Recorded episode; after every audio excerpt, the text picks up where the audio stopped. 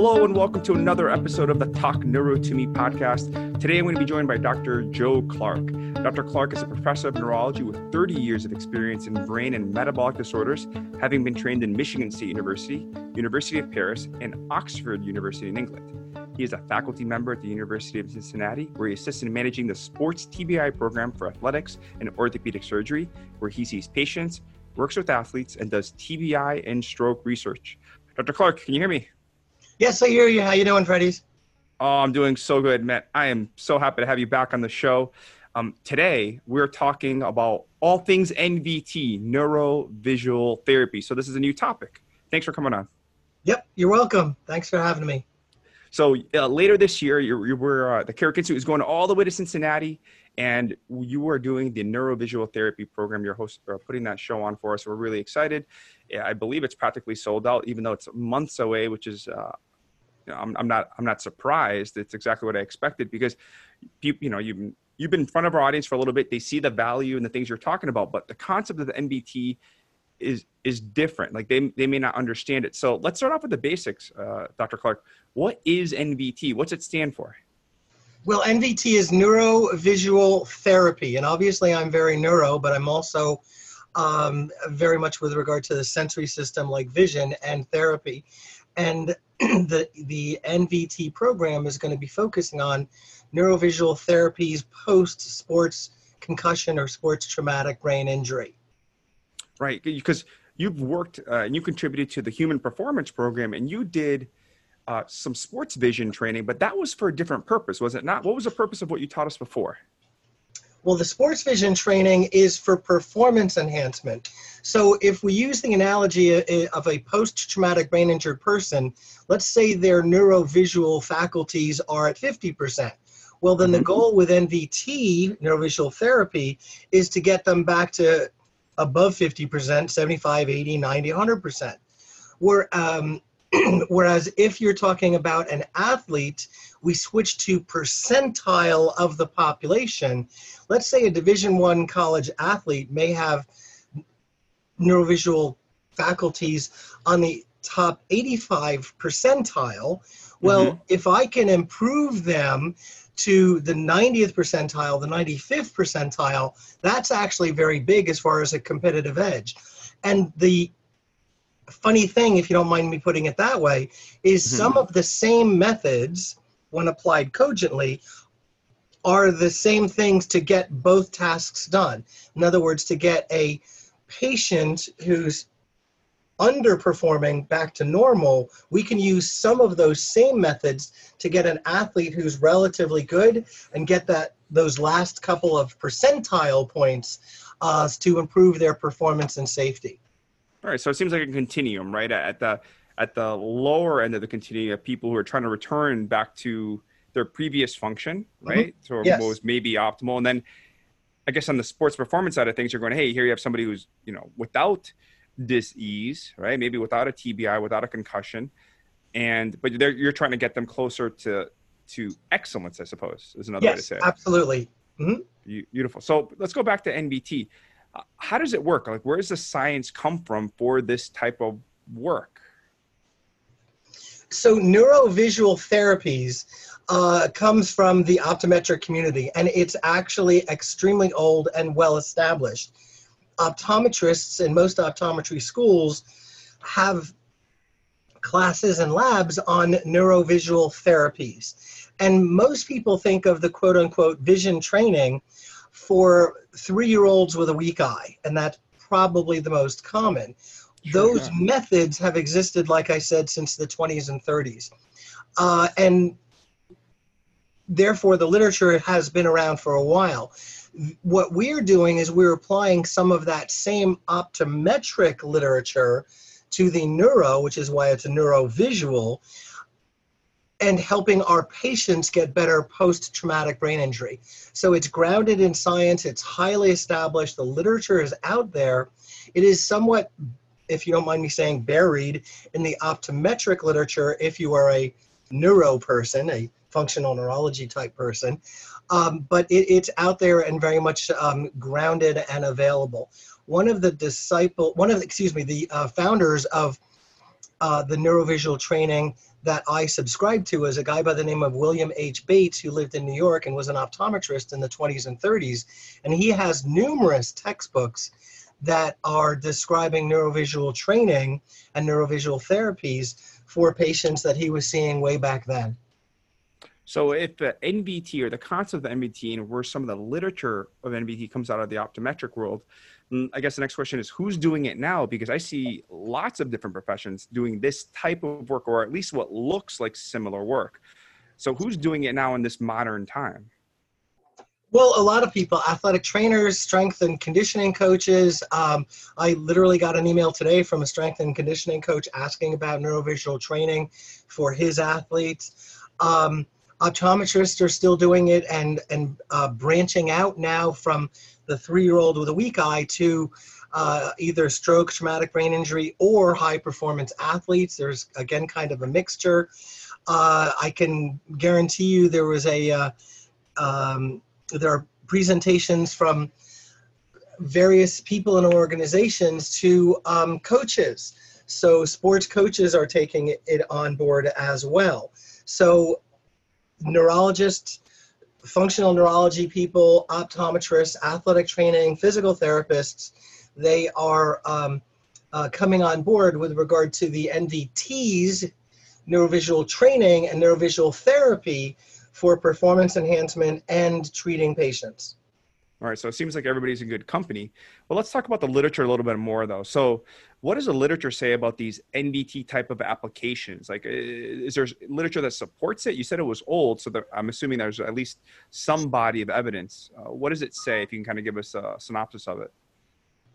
Well, what it says from the optometric world are things like the indications and contraindications. So, let's say, for example, a person has a a vertical phoria and mm-hmm. most of our neuro scholars are going to know a vertical phoria can a person might be seeing double, you know, diplopia, or they could have a vestibular um, uh, dysfunction because the vertical phoria will make the vestibular system think that there's a vestibular ocular reflex abnormality, or maybe even just a head tilt. So then it could be cervicogenic. All of those could come from one thing, and that is a vertical phoria.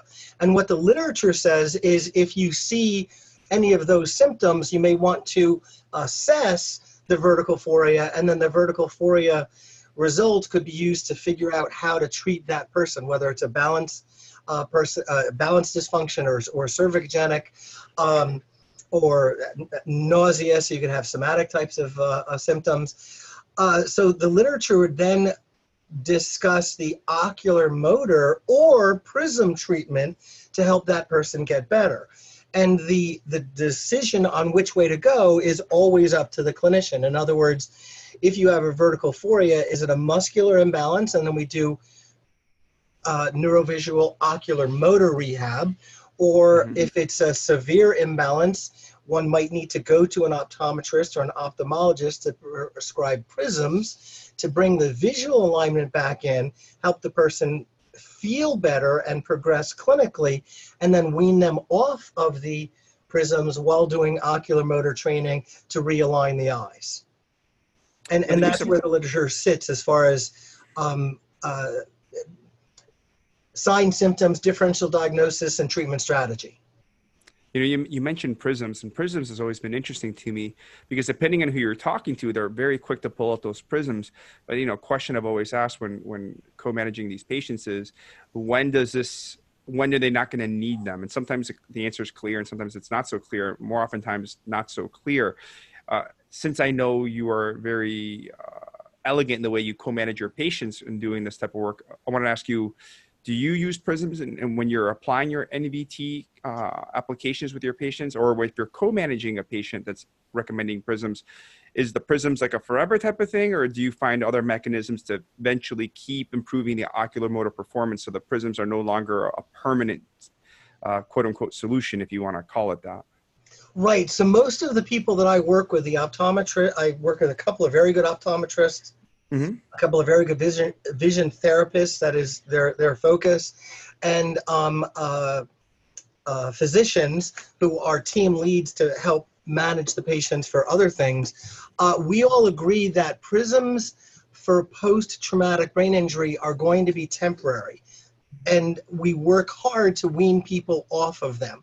So the prisms are a feel better solution to get um, certain things back online, and, and let's say it's a vestibular or neck or cervicogenic, and then that person can feel better about themselves, and then we wean them off off of the prisms while doing ocular motor training or whatever we need to do to help them uh, get back to normal. We use the expression of before a brain injury, that is an old you. After the brain injury is a new you, and we're constantly working back, uh, working hard to get you back to the old you.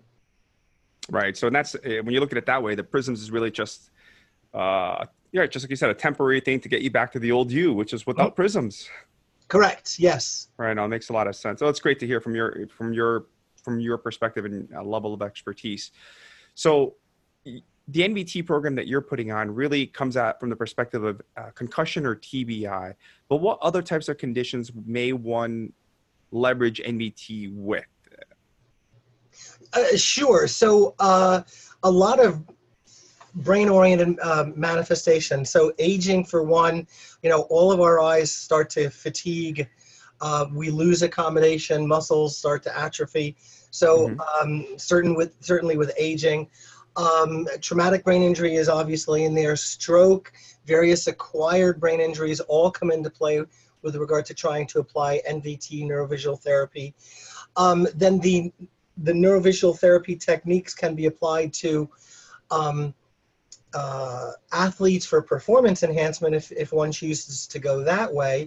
Uh, and just increasing the quality of life as a person is um, uh, doing things. So, for example, the neurovisual therapy, we have found um, uh, some of our students come in and they're spending much too much time on uh, the computer or the phone or their iPad, and they end up over converging and over accommodating, and then they start getting migraines, and college becomes very difficult. Again, I am in a college university setting, so this is tends to be my patient population.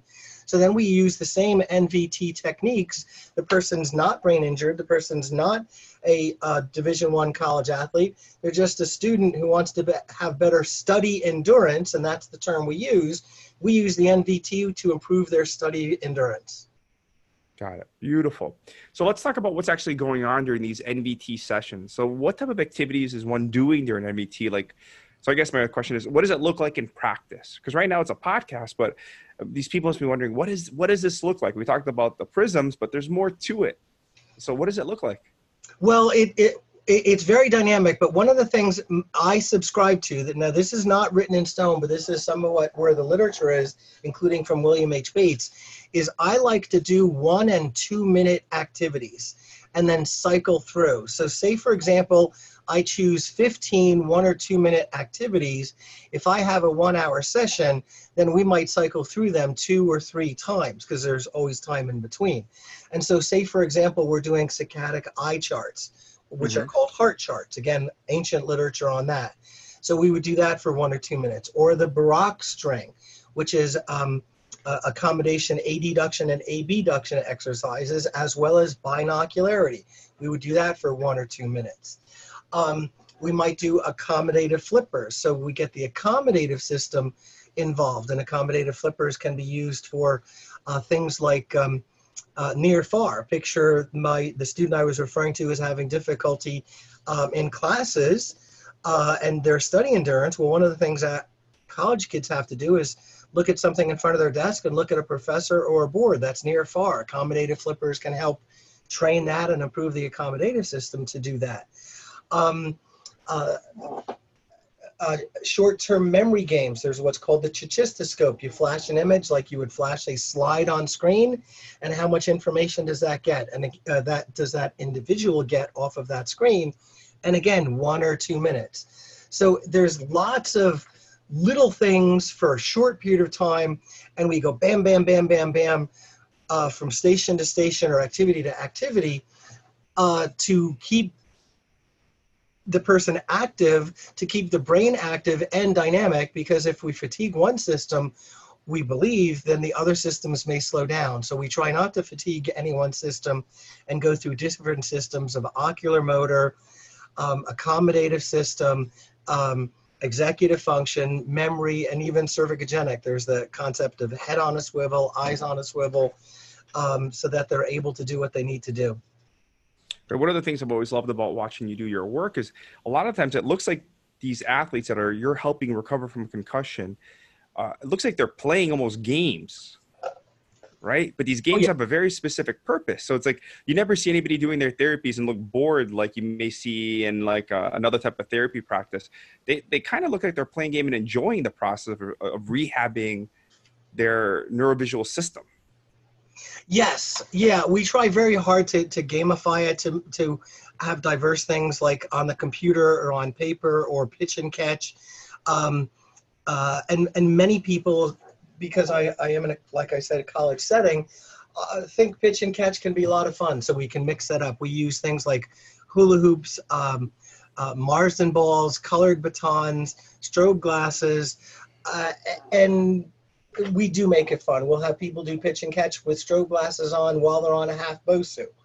So um, obviously that would be a progression piece but the right. dynamism helps keep uh, the people engaged and the um, the vision trainers who uh, do the vision training for the patients um, we we like to think we have a pretty good retain, retention rate um, we've actually tracked um, the vision training uh, if you don't mind a little bit of data the vision training post-traumatic brain injury and reasons for people not showing up, which does occur, right? No shows do occur. Sure. Um, and it's it's a great graphic.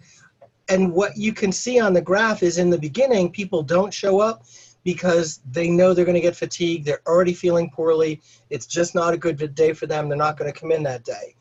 And so they cancel. That's fine. But we track this. And then as their rehab session goes along, there's usually in the middle where they're just dedicated, they're there all the time. And then at transition, they start canceling again because now they're doing things. Life is getting in the way, which is what we want. I can't come in for vision training today because I'm actually going to my so and so's wedding and I'm not afraid to go to the so and so's wedding. So that becomes a success, and that also is a good indicator for you know, when we're going to be discharging somebody.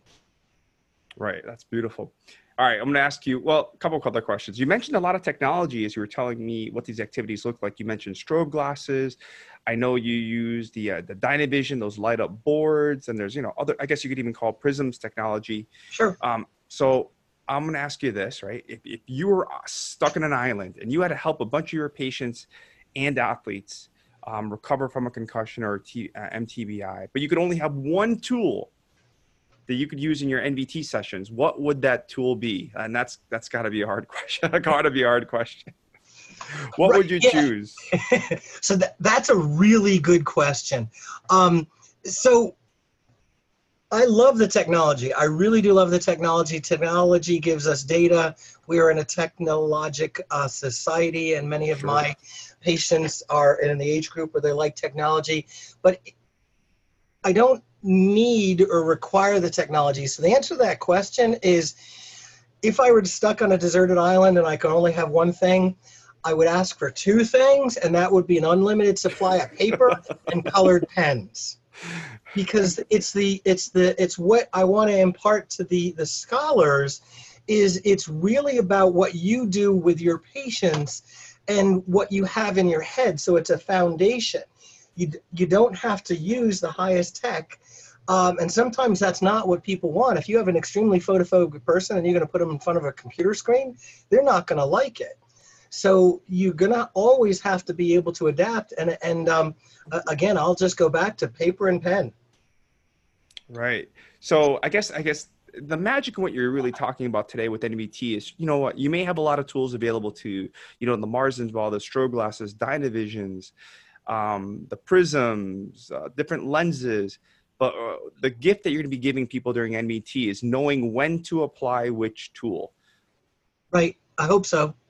Yeah, because that's got to be the trick to it. Because otherwise, it becomes a game of Uh, otherwise, it becomes a game of uh, let's do everything that's in front of me. Here's my NVT toolbox. I'm going to put you through it. So I guess the magic knows and goes into knowing when to apply things, when not to apply things, to get the patient back to optimal and, and hopefully better than optimal. Absolutely, yes, and and we will be discussing when things are contraindicated. So that that's actually uh, in our our uh, educational design because there are times when things just aren't going to be done or could be too early, and that that's part of what we want to impart to the scholars. Perfect. All right, Dr. Clark, the NVT program uh, this year for it, for 2020, we're having it on, uh, starting on June 26th, 27th, 28th. It's going to be at the University in Cincinnati in Ohio. Um, I'm registered for the course. I'm going to go. I'm flying in because I would not miss it. I've always enjoyed learning from you. Um, and I always enjoyed hearing your perspective on how to help patients. And actually, I know a lot of my colleagues are going as well, so it's going to be uh, it's going to be a, a, great time. I also we also Carrick Institute has also gotten a lot of emails about people saying, "Hey, listen, I can't go to this one, or I want to bring my staff."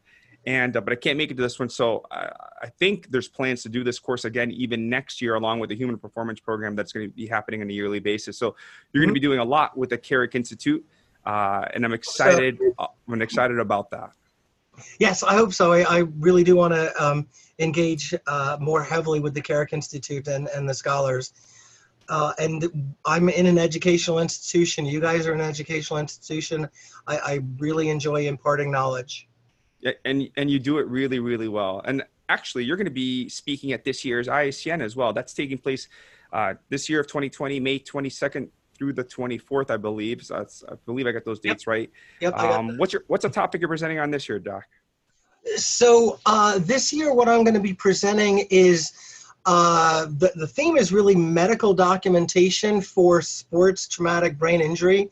There's a lot of um, uh, people who use baselines for um, concussion baselines for athletes.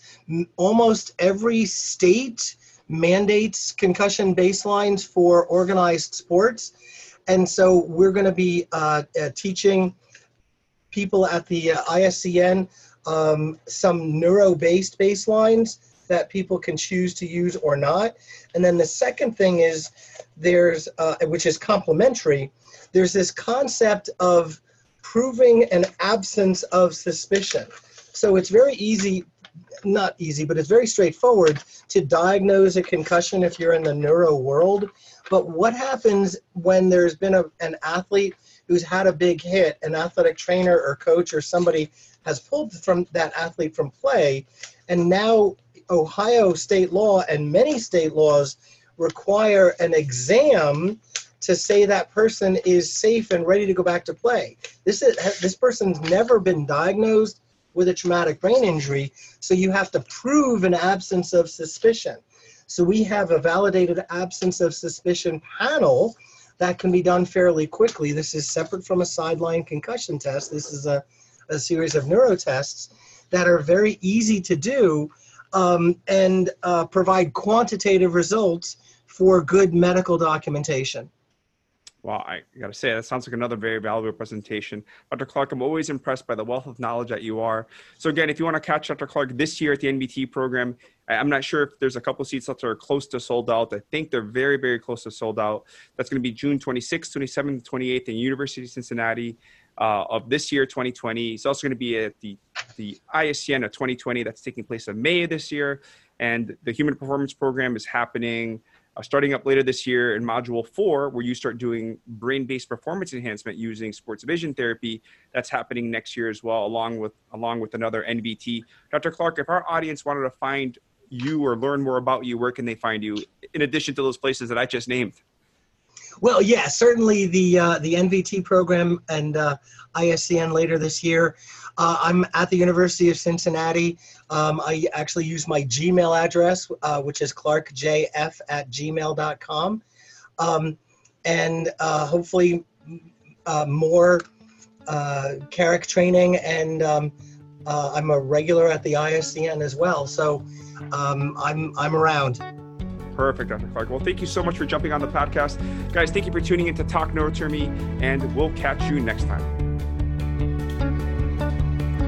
If you enjoyed this podcast and would like to make any suggestions for any future podcast topics, please visit the Contact Us page on carrickinstitute.com.